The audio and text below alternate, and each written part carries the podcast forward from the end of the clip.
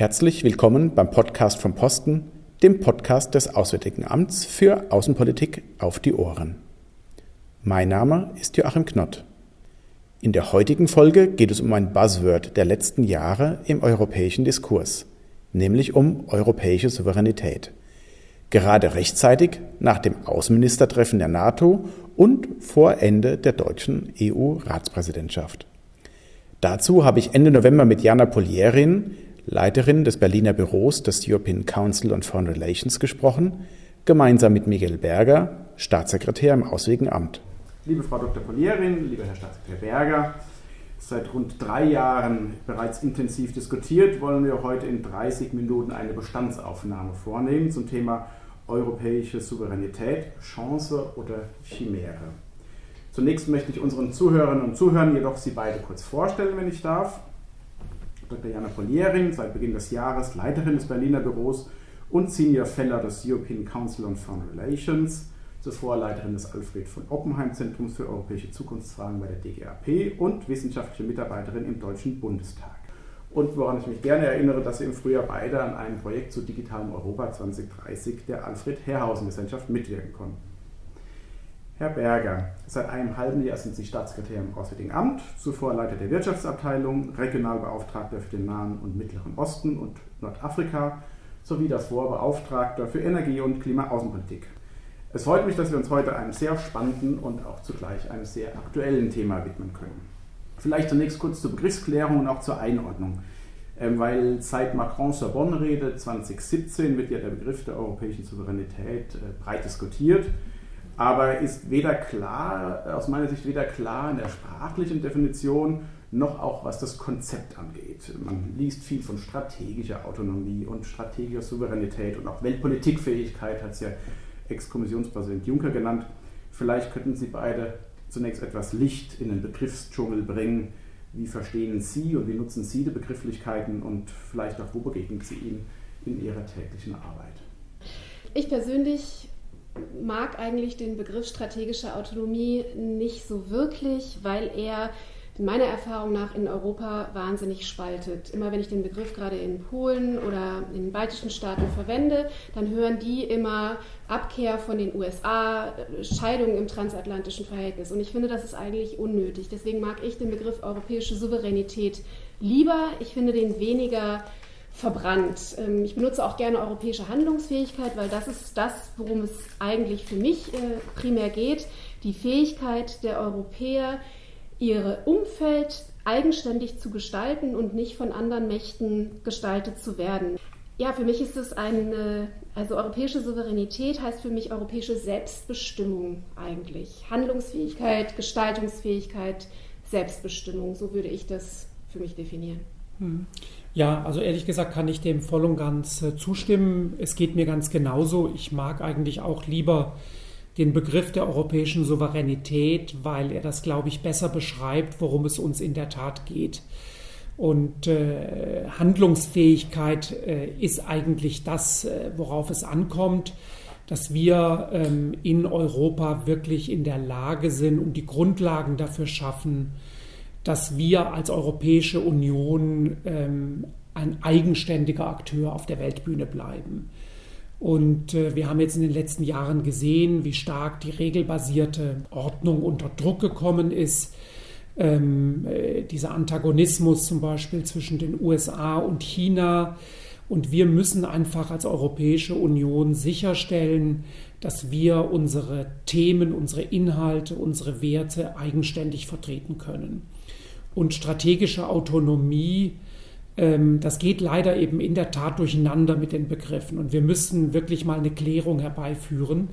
Und wir müssen auch deutlich machen, dass wir darunter nicht verstehen die Abkopplung von den USA, sondern wir brauchen die USA. Sie sind äh, ein essentieller äh, natürlich Partner in der NATO. Wir brauchen enge transatlantische Beziehungen.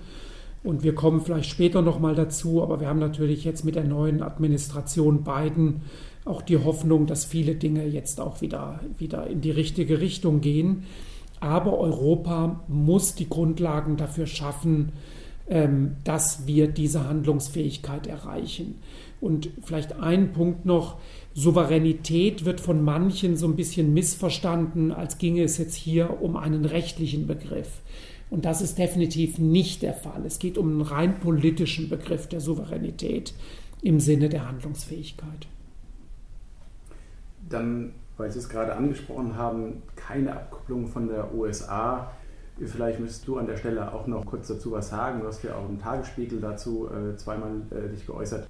Ja, ich glaube schon, dass wir in den letzten Jahren unter der Trump-Administration als Europäer in einer sehr schwierigen Lage waren, weil eben unser traditionell wichtigster Verbündeter, ähm, die Vereinigten Staaten, die EU als Feind äh, gesehen haben und doch auch über den Weg der Sekundärsanktionen erheblichen Schaden äh, angerichtet haben oder aber uns als Europäer gezeigt haben, ähm, quasi, dass wenn wir ähm, äh, eine Politik aufrechterhalten wollen, wie zum Beispiel das Iran-Abkommen und den Amerikanern gefällt das nicht, dass es uns quasi als Europäern unmöglich ist, unsere Politik so umzusetzen, wie wir uns das vorstellen. Und ich glaube, es gibt in Europa großen Konsens, dass diese beiden Administrationen eine Chance für uns ist, unser Verhältnis neu ähm, zu beleben. Und vielleicht, es geht nicht nur um eine Rückkehr in die gute alte Vergangenheit, sondern tatsächlich geht um das Neue. Es geht um die, die Identifikation gemeinsamer Interessen, die wir aber durchaus haben. Ähm, also wir haben gerade im Bereich Handlungsfähigkeit ein Interesse daran, gemeinsam mit den USA zu handeln und handlungsfähig zu sein gegenüber China, gegenüber Russland, weil diese neue Administration ja anders als die alte da wieder an unserer Seite auch steht und wir gemeinsam diese regelbasierte internationale Ordnung aufrechterhalten wollen. Mhm. Dann lassen wir uns doch vielleicht kurz an dieser Stelle äh, den Neustart in der transatlantischen Beziehung mit der europäischen Handlungsfähigkeit einmal, als die ja zwei Seiten der gleichen Medaille sind, wenn ich sie richtig verstehe, kurz in Einklang bringen. Ähm, Im Rahmen der laufenden deutschen EU-Ratspräsidentschaft gibt es ja eine interdisziplinäre deutsch-französische Taskforce, wo auch AA und ICFA eine maßgebliche Rolle spielen, wenn ich so sagen darf. Und im Handelsblatt konnte man ja Mitte Oktober dazu bereits einige erste Vorschläge lesen. Sie haben die Auftaktssitzung geleitet, Herr Berger. Lassen Sie uns ein wenig teilhaben an, an, an konkreten Arbeiten oder auch ersten Ergebnissen und ähm, wie das eben zusammenpasst. Einerseits die Stärkung der europäischen Handlungsfähigkeit und auf der anderen Seite dann eben auch ja, opti der optimistische Ausblick auf eine zukünftige Biden-Administration. Ja, also ich teile den optimistischen Ausblick und ich bin mir auch äh, sicher, dass eine Biden-Administration gleich zu Beginn ähm, am 20. Januar auch die Rückkehr in das Pariser Klimaabkommen beschließen wird. Es geht um die Rückkehr in die Weltgesundheitsorganisation, also die Rückkehr in den Multilateralismus, in die regelbasierte Ordnung. Das heißt, wir werden in den USA jetzt wieder einen Partner haben, mit dem wir gemeinsam für unsere Ziele und, und Werte einstehen können. Aber ich will trotzdem einen Punkt unterstreichen. Etwas, das wir schon unter Obama äh, gesehen haben, nämlich dass die USA sich trotzdem in jedem Fall schrittweise von dem Engagement, das wir vielleicht noch vor 10, 15 Jahren international von ihnen gewohnt waren, zurückziehen werden. Man erwartet deswegen in jedem Fall von der Europäischen Union, auch unter einem Präsidenten Biden, dass wir in der Lage sein müssen, mehr Verantwortung zu übernehmen. Wir tun das zum Beispiel, wenn ich mir den Sahel anschaue, wo die Europäische Union ja dabei ist, die Staaten im Sahel zu stabilisieren und zu dafür zu sorgen, dass dort kein Rückzugsgebiet für Terrorismus entsteht. Aber diese Erwartung besteht eben auch im Verhältnis zur Türkei, im östlichen Mittelmeer, in anderen Konflikten. Das heißt, auch ein Präsident Biden wird klare Erwartungen an die Europäer richten.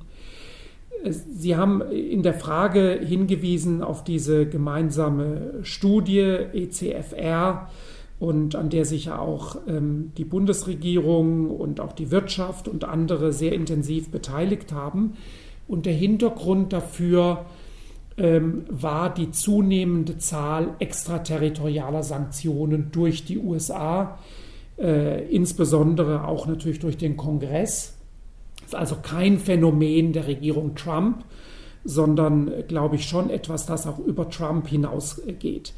Und wir haben einfach festgestellt, dass wir zum Beispiel in der Handelspolitik als es Strafzölle im Bereich Stahl und Aluminium gab, war es eine Selbstverständlichkeit für die Europäische Union zu reagieren mit Gegenmaßnahmen, mit Gegenzöllen. Das gibt es im Sanktionsbereich eben nicht. Und deswegen war die Idee dieser Studie einmal mit Leuten auch aus der Praxis, aus der Finanzwirtschaft, aus der Wirtschaft, einmal für uns festzuhalten, welche Maßnahmen hätte denn die Europäische Union, um genauso wie im Handelsbereich und in vielen anderen Bereichen ihre Interessen zu schützen und Extraterritorialität einen Riegel vorzuschieben. Und es ist ja nun auch zu erwarten, ähm, Herr Berger hat es angesprochen, dass wir das weiter sehen werden. Ich glaube, dass das Gesicht der US-Administration sehr viel freundlicher wird, der Ton, wir mehr gemeinsame Interessen haben, gerade auch mit Blick auf äh, den Iran, glaube ich, ähm, die beiden Administrationen viel näher an den Europäern ist und Biden ja auch schon angekündigt hat, dass er ähm, ein, ein, Abkommen mit dem Iran suchen möchte. Aber sowas wie Nord Stream 2 zum Beispiel ist ein klassisches Beispiel, wo eben ähm, diese extraterritorialen äh, Sanktionen, Sekundärsanktionen im Prinzip das Projekt ähm, de facto lahmlegen. Und die Frage ist wirklich, wie wir als Europäische Union ähm, darauf reagieren, weil das ein Instrument ist, was die Amerikaner nicht erst seit Trump nutzen. Unter Trump haben wir es, glaube ich, besonders hart zu spüren bekommen, gerade wegen des Falls Iran, aber was die Amerikaner weiter beibehalten werden. Und da brauchen wir einen Instrumentenkasten als Europäer und darum ging es in dem Projekt. Und wären Sie bereit, den Deckel des Instrumentenkastens äh, schon ein wenig zu lüften und äh, schon erste Ansätze ähm, oder auch erste Zwischenergebnisse konkreter Natur zu skizzieren? Also es gab ähm, jede Menge Vorschläge äh, zum Schutz Europas gegen Zwangsmaßnahmen. Es gab äh, den Vorschlag des Aufbaus einer EU-Exportbank. Es gab die Idee der Schaffung eines digitalen Euros, äh, um quasi äh, das EU-Finanzsystem unabhängig zu machen. Es gab äh, die, äh, natürlich den Vorschlag, der auch jetzt über diese Sanktionsfrage hinausgeht, die technologischen Abhängigkeiten ähm, der, äh, also von den Amerikanern und den Chinesen durch gezielte Industriepolitik zu verringern. Ähm, und es gab eben auch den Vorschlag, Sanktionen mit Gegensanktionen beantworten zu können. Und grundsätzlich ähm, gab es auch viele Vorschläge in Richtung EU-Kommission, um die Kompetenzen da zu stärken. Und wir hatten ja als Schritt ähm, gegen diese ja massiven äh, Iran-Sanktionen Instex äh, gegründet als ein Vehikel, um den Handel aufrechtzuerhalten. Das war natürlich für uns alle, äh, ich habe das mal hier genannt, das erste Start-up äh, des Auswärtigen Amtes. Es war eine steile Lernkurve und wir haben natürlich gesehen, wie schwierig es ist, in einem umfassenden Sanktionsumfeld Finanzkanäle, äh, Bankverbindungen ähm, offen zu halten. Und äh, deswegen und aus dieser Beschäftigung mit Instex heraus entstand dann eben der Wunsch, in so einer Studie das näher zu beleuchten. Und ich stelle auch fest, im Europäischen Parlament, aber auch im Bundestag gibt es großes Interesse an dieser Diskussion. Aber ich will das nicht auf die, auf die Frage extraterritoriale Sanktionen beengen, verengen, denn aus meiner Sicht brauchen wir, wenn wir über europäische Souveränität reden, eben einen ganz breiten Instrumentenkasten in verschiedensten Politikbereichen, bei denen es immer um die Frage geht, wie erhalten wir europäische Handlungsfähigkeit. Und das muss jeweils das Ziel sein. Ich kann das nur unterstützen, was, was Herr Berger sagt, dass wir den, diese Diskussion jetzt auch nicht so verengen, wie wir das gerade sehen durch den französischen Präsidenten Macron und die deutsche Verteidigungsministerin, dass es immer im Prinzip um die sicherheits- und verteidigungspolitische Dimension geht und die Abhängigkeit. Ich finde gerade die Corona-Krise ähm, hat gezeigt, wie groß die Abhängigkeit ähm, von Exporten aus China ist, wenn es um Medikamente und äh, medizinische Schutzausrüstung geht, also Gesundheitspolitik Politik, Gesundheitssouveränität finde ich ganz wichtig. Ähm, Technologiesouveränität haben wir ja schon in Teilen angesprochen. Digitale Souveränität ähm, haben wir ja ein Projekt zu gemacht. Ähm, Joachim, äh, Klima, also Energieabhängigkeit äh, verringern. Wie, wie können wir da souveräner werden? Also ich glaube, dass für mich dieser Begriff europäische Souveränität ein ganz breites Politikfeld abdeckt und, und wirklich nicht auf diese sicherheits- und verteidigungspolitische Komponente verengt werden sollte. Und der sollte vor allen Dingen auch immer eine äh, quasi innergesellschaftliche Komponente haben. Das hat äh, der Außenminister immer mal schön beschrieben, dass er gesagt hat, es geht eigentlich im Prinzip um Souveränität nach außen und Solidarität äh, nach innen. Und für mich zählt da auch wirklich dazu, dass wir die europäische Öffentlichkeit in den Blick nehmen, dass wir das vermitteln, warum äh, wir die Europäische Union als Handlungsrahmen brauchen, dass wir den Boden dafür auch bereiten, dass, dass, die, dass die europäische Öffentlichkeit davon weiß, das unterstützt, das mitträgt. Und deswegen ist es für mich auch gar nicht so sehr nur ein außenpolitisches Konzept, sondern etwas, was innenpolitisch oder in, innereuropäisch ganz stark verankert werden muss. Vielleicht an der Stelle kurz ausführen, es gibt ja noch ein weiteres Projekt, was ICFA macht zu der Thematik New Spaces, eben auch europäische Öffentlichkeit und wie man da eben auch so einen breiteren Souveränitätsbegriff äh, angehen kann und auch wirklich praktisch äh, umsetzen kann.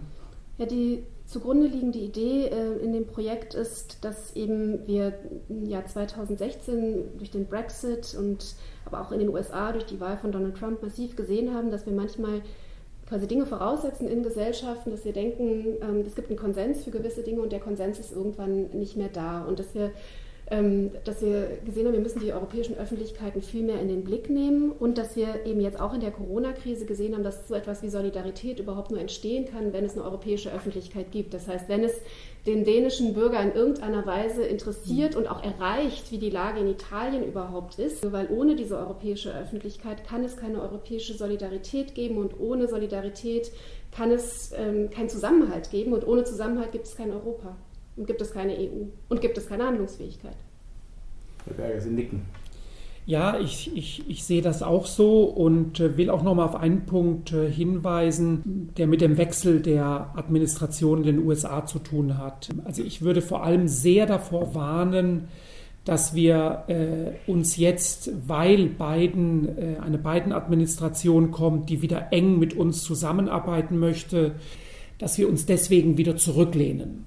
Das dürfen wir nicht machen. Wir dürfen nicht vergessen, dass immerhin 70 Millionen Amerikaner für Trump gestimmt haben, dass wahrscheinlich eben auch der Kongress weiterhin von den Republikanern dominiert sein wird. Das heißt, es gibt im Grunde keine äh, Grundlage dafür, dass wir uns jetzt hier von dieser Politik der europäischen Souveränität wieder verabschieden. Ähm, wir werden glaube ich, noch in dieser Ratspräsidentschaft einen Prozess in Gang setzen in der EU, der nennt sich Europäische äh, Zukunftskonferenz. Und das wird über anderthalb, zwei Jahre laufen bis zur französischen Präsidentschaft. Und da wird es genau um diese Frage gehen, wie stellen wir uns Europa in 10 bis 15 Jahren vor? Welche Art Europa wollen wir haben? Und dafür brauchen wir eben diese Diskussion in allen Teilaspekten europäischer Handlungsfähigkeit.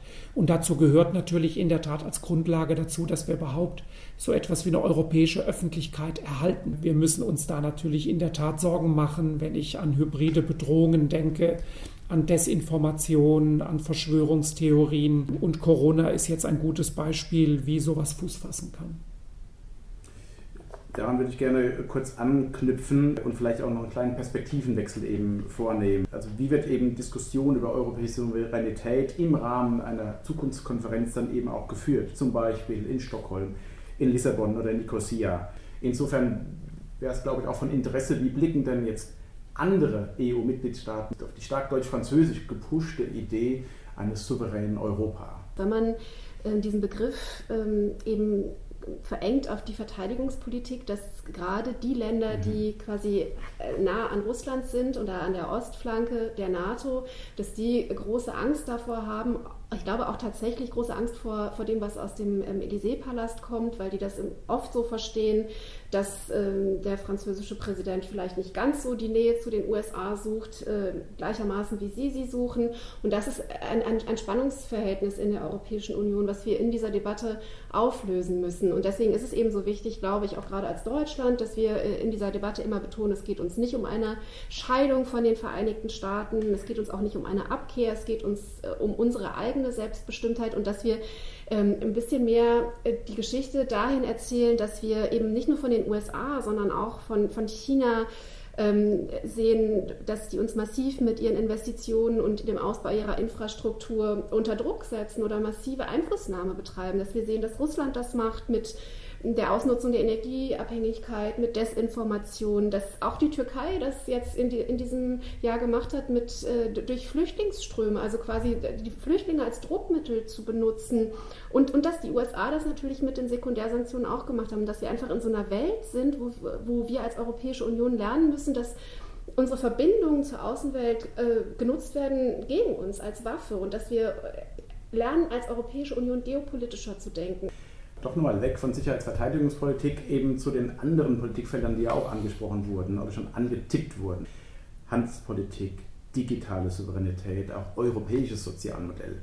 Da ist es ja auch nicht so, dass von Nord bis Süd, von West bis Ost man dann so einen einheitlichen Blick auf europäische Souveränität hat. Ähm, wie kann man dann trotzdem einen gemeinsamen Blick auf europäische Souveränität stärken? Vielleicht auch im Rahmen der, der Zukunftskonferenz, die Sie ansprechen. Ja, also mein Gefühl ist, dass die Differenzen in, mit Blick auf die USA, glaube ich, das größte Problem sind, das wir auflösen müssen, in der Tat. In den anderen Politikbereichen habe ich den Eindruck, dass wir eine viel stärkere gemeinsame Sicht auf die Herausforderungen haben.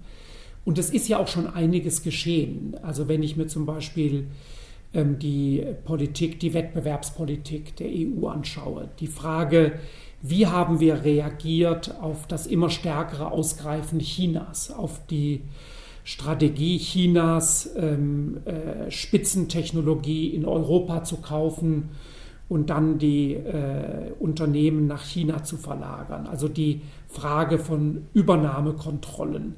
Da haben wir das Außenwirtschaftsgesetz novelliert. Wir haben das Thema nach Europa gebracht. Also wir haben da eine ganze Reihe von Maßnahmen ergriffen, die, äh, wenn man das mal unter den Oberbegriff der Resilienz äh, fassen will, ähm, die dafür sorgen, dass Europa gegenüber äh, solchen Vorstößen aus China in der Lage ist, auch mit entsprechenden Instrumenten zu antworten. In der Handelspolitik haben wir dieses Instrumentarium bereits. Deswegen hatte ich das vorhin erwähnt. In der Energiepolitik kümmern wir uns ja sehr, sehr stark um die Diversifizierung ähm, der, der Energiequellen, ähm, um eben genau Abhängigkeiten zu, zu vermeiden. Und man muss sagen, der, der, der starke Drang in Richtung erneuerbare Energien, die Ziele, die wir uns jetzt setzen mit Klimaneutralität 2050, die bedeuten ja natürlich auch die Reduzierung von Abhängigkeiten. Das heißt, Europa wird mit jedem Prozentsatz an, an erneuerbaren Energien, auch natürlich unabhängiger von, von entsprechenden Importen. Das sind alles Themen, äh, bei denen wir europäische Handlungsfähigkeit in der Praxis beweisen müssen und auch jetzt zum Teil schon machen. Also ich glaube, wir sind in dieser Diskussion schon viel weiter, als viele denken.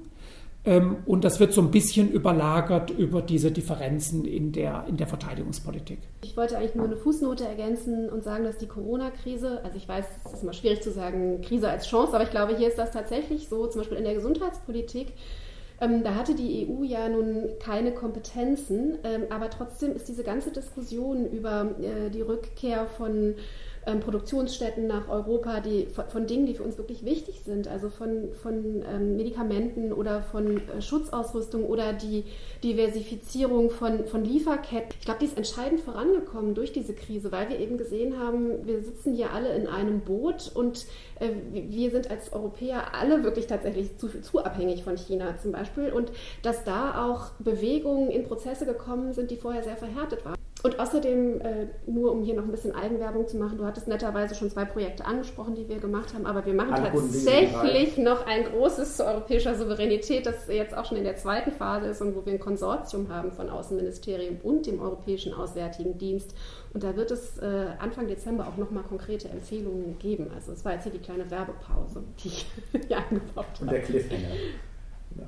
Berger, wollen Sie vielleicht zu dem Thema Gesundheitspolitik, äh, Bekämpfung Covid-19 ähm, auch noch kurz ergänzen, kommentieren, auch vielleicht kritisieren, Sicht ergänzen? Ja, ähm, also in der Tat hat äh, natürlich die Abhängigkeit von Zulieferungen aus China äh, und auch die chinesische Maskendiplomatie, die wir weltweit gesehen haben, dafür gesorgt, dass hier ein Umdenken stattgefunden hat. Ähm, wobei ich aber trotzdem auch erwähnen möchte, dass die Kooperation mit China bei der Versorgung, vor allem im März und April diesen Jahres, sehr gut funktioniert hat. Also China war hier wirklich sehr hilfreich tätig, aber trotzdem ist natürlich bei uns allen, glaube ich, die Erkenntnis gewachsen, sowohl wenn es um die medizinischen Produkte, die Vorprodukte, aber auch Schutzmaterial, Schutzausrüstung geht, dass wir hier Lieferketten diversifizieren müssen und dass wir vor allem Produktion rückverlagern müssen nach Europa. Wir haben intern auch viel gelernt. Ich glaube, diese unkontrollierten Grenzkontrollen, die wir im März hatten, die haben wir jetzt vermeiden können. Das ist ein, ein guter Schritt gewesen. Es ist uns gelungen, auch den Binnenmarkt offen zu halten. Und, glaube ich, sehr wichtig, die gemeinsame Arbeit an Impfstoffen. Ähm, und ich finde es jetzt auch ein sehr schönes Zeichen, dass der erste ähm, wirksame und, und sehr wirksame Impfstoff von BioNTech und, und, und, und Pfizer jetzt ausgerechnet ein deutsch-amerikanisches ähm, Produkt sein wird. Und damit reduzieren wir natürlich auch die Abhängigkeit von Ländern wie Russland und China. Das heißt, wir werden in der Lage sein, nicht nur die europäische Bevölkerung mit Impfstoff zu versorgen, sondern, und das ist die große Aufgabe, ähm, die in jeder Besprechung ähm, zum Thema Allianz für Multilateralismus in internationalen Foren kommt, die Erwartung in Afrika, Lateinamerika, dass der Impfstoff wirklich als globales öffentliches Gut behandelt wird und all diesen Ländern auch der Zugang ermöglicht wird. Und das müssen wir sicherstellen. Das wird, glaube ich, auch wirklich eine Art Lackmustest auf äh, den Multilateralismus werden.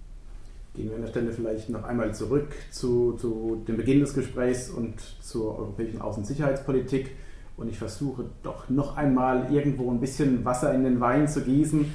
Schlaglicht aktueller Konflikt in europäischer Nachbarschaft, Bergkarabach. Ich zitiere hier mal eine Kritik die im Internet zu lesen war vom Zentrum Liberale Moderne.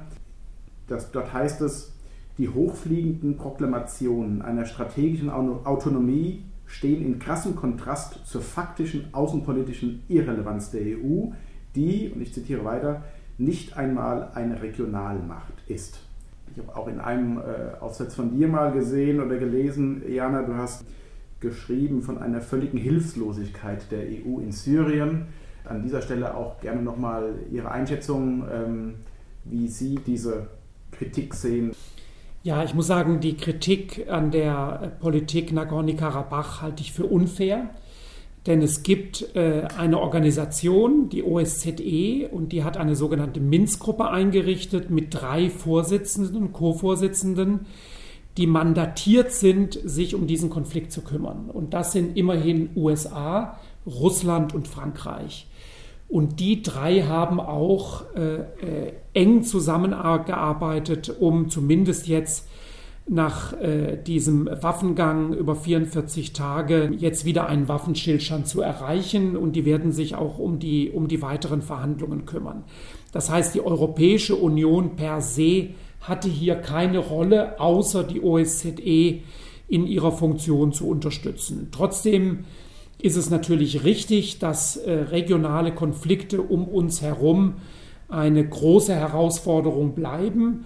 Und der Unterschied zwischen uns und anderen ist, dass wir eben äh, in aller Regel auf äh, politische Prozesse setzen. Und ich will da einfach mal beispielhaft Libyen nennen. Wir hatten die Berliner Konferenz, den Berliner Prozess im Januar.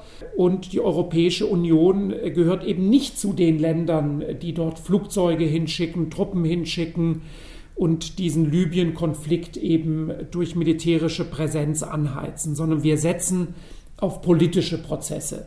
Und das dauert dann oft länger, äh, aber wir sehen zum Beispiel jetzt bei Libyen, dass unter Führung der Vereinten Nationen hier wirklich ein, ein, ein signifikanter Prozess in Gang gekommen ist.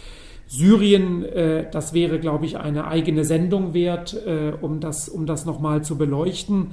Aber ich will damit sagen, uns geht es darum, dass wir Entscheidungswege in der EU schneller machen wollen, dass wir die EU handlungsfähiger machen wollen, dass wir in der Lage sein wollen, europäische sowohl zivile als auch militärische Missionen ähm, führen zu können, unabhängig führen und aufstellen zu können. Und das machen wir zum Teil schon, wenn ich an, an Mali denke und an andere Bereiche, aber wir müssen noch besser werden. Also wir haben da erst die ersten Schritte auf einem langen Weg zurückgelegt, aber unter unserer Präsidentschaft haben wir jetzt beauftragt, eine erste europäische Bedrohungsanalyse, den sogenannten strategischen Kompass.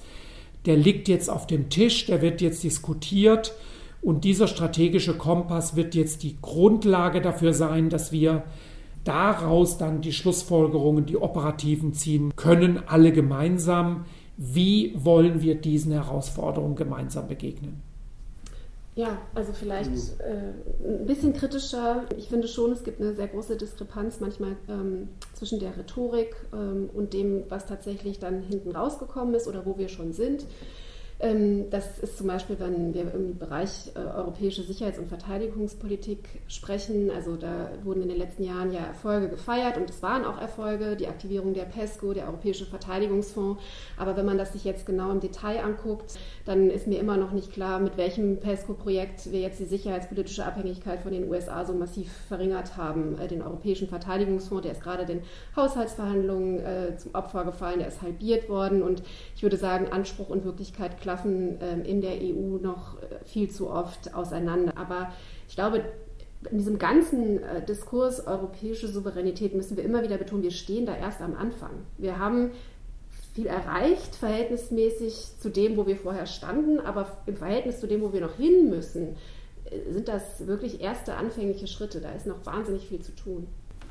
Ja, also ich, ich teile die Einschätzung, dass wir hier erst ganz am Anfang stehen. Ich glaube, wir haben jetzt einige institutionelle Grundlagen geschaffen mit dem Europäischen Verteidigungsfonds, mit der European Peace Facility, mit PESCO. Und die Aufgabe wird jetzt darin bestehen, das jetzt äh, mit Leben zu füllen und, und auszuweiten. Wir müssen in der Tat äh, jetzt einfach auch nochmal auf der Grundlage dieser, dieser Bedrohungsanalyse, die wir jetzt vornehmen, der Schlussfolgerungen, die wir daraus ziehen werden, müssen wir sehen, wie wir auch ein bisschen kreativ ähm, uns äh, ja, äh, Handlungsfähigkeit in der Außen- und Sicherheitspolitik erarbeiten können. Dann ähm, sehe ich aus diesem Gespräch, aus der halben Stunde, die wir jetzt ähm, miteinander hier verbracht haben, zum Thema europäische Souveränität, dass Sie beide eher es als Chance ansehen, was eben den Begriff angeht. Und dann vielleicht nochmal doch über die Bestandsaufnahme in den Ausblick hinaus, wo steht dann, dann das, ein souveränes Europa oder ein, ein handlungsfähiges, ein selbstbestimmtes Europa in 10, in 15, in 20 Jahren? Wo kommen wir voran? Wo wird es schwierig? Wo, wo erhoffen sich auch das, die größten Fortschritte? Ich persönlich ähm, würde mir einfach wünschen, dass wir in zehn Jahren, äh, wenn wir ähm, mit Interventionen von außen konfrontiert sind, also wenn, dass wir einfach resilienter sind, dass wir widerstandsfähiger geworden sind, ähm, dass wir vielleicht auch in unseren Diskussionen weiter sind. Also zum Beispiel, äh, und dass wir Dinge miteinander verknüpfen. Ich gebe ein konkretes Beispiel. In der Wirtschafts- und Finanzkrise war Griechenland ja in einer sehr prekären oder ist immer noch wirtschaftlichen Situation und kein Mensch hat damals, glaube ich, wirklich ähm, bedacht, welche, welche Konsequenzen es hat, wenn zum Beispiel die Chinesen den Hafen von Piräus kaufen. Wir haben einfach das nicht so verknüpft. Wir haben nicht gesehen, dass Investitionen in europäische Infrastruktur vielleicht für uns irgendwann äh, Konsequenzen hat, was unsere Handlungsfähigkeit betrifft, was unsere Sicherheitspolitik ähm, betrifft. Für mich gibt es keine Alternative zu europäischer Souveränität, weil es nationale Souveränität im 21. Jahrhundert äh, in der Welt, wie sie, wie sie jetzt leben, ist für mich einfach nicht nachhaltig. Ja, sehe ich, sehe ich ganz genauso. Es ist nicht eine Frage ähm, des Ob, sondern der Geschwindigkeit, in der wir all diese Herausforderungen angehen. Und äh, so wie die Welt jetzt eben im Moment ist, ähm, mit immer stärkerer ähm, äh, geopolitischer Konkurrenz, mit dem Druck auf, auf, auf äh, die, die internationale Ordnung müssen wir Europäer eben in der Lage sein, diese Handlungsfähigkeit aufzubauen. Mein Gefühl ist, dass wir in einigen Bereichen schon auf einem guten Weg sind. Wenn ich daran denke, Industriepolitik, das Wort alleine äh, wollte in Deutschland, glaube ich, vor fünf Jahren noch niemand in den Mund nehmen. Heute ist es eine absolute Selbstverständlichkeit, dass wir im Digitalbereich, äh, in Spitzentechnologien in diese Richtung gehen. Und ich glaube, einen ganz fundamentalen Beitrag unserer Ratspräsidentschaft haben wir jetzt noch in unserem Gespräch gar nicht erwähnt. Und das ist ähm, der, der Wiederaufbaufonds. Also die, die Frage, wie Europa aus dieser tiefen, tiefen Corona-Krise herauskommt und dass wir in der Lage sind, europäisch Solidarität zu zeigen und gleichzeitig das Geld dafür nutzen, in die Zukunft zu investieren. Und deswegen ist es unglaublich wichtig, dass wir 30 Prozent der Mittel, mindestens 30 Prozent in die Nachhaltigkeit, in ähm, das grüne Europa äh, investieren. 10 Prozent mindestens in Digitales. Und das wird hoffentlich dazu führen, zusammen mit dem Ziel Klimaneutralität 2050, dass wir in Europa ein Vorreiter werden bei diesem enormen Projekt des Umbaus von Wirtschaft und Gesellschaft in Richtung Klimaneutralität. Und wir haben mit der beiden Administration hier einen potenziellen Partner. Denn auch die USA werden den Weg in diese Richtung gehen.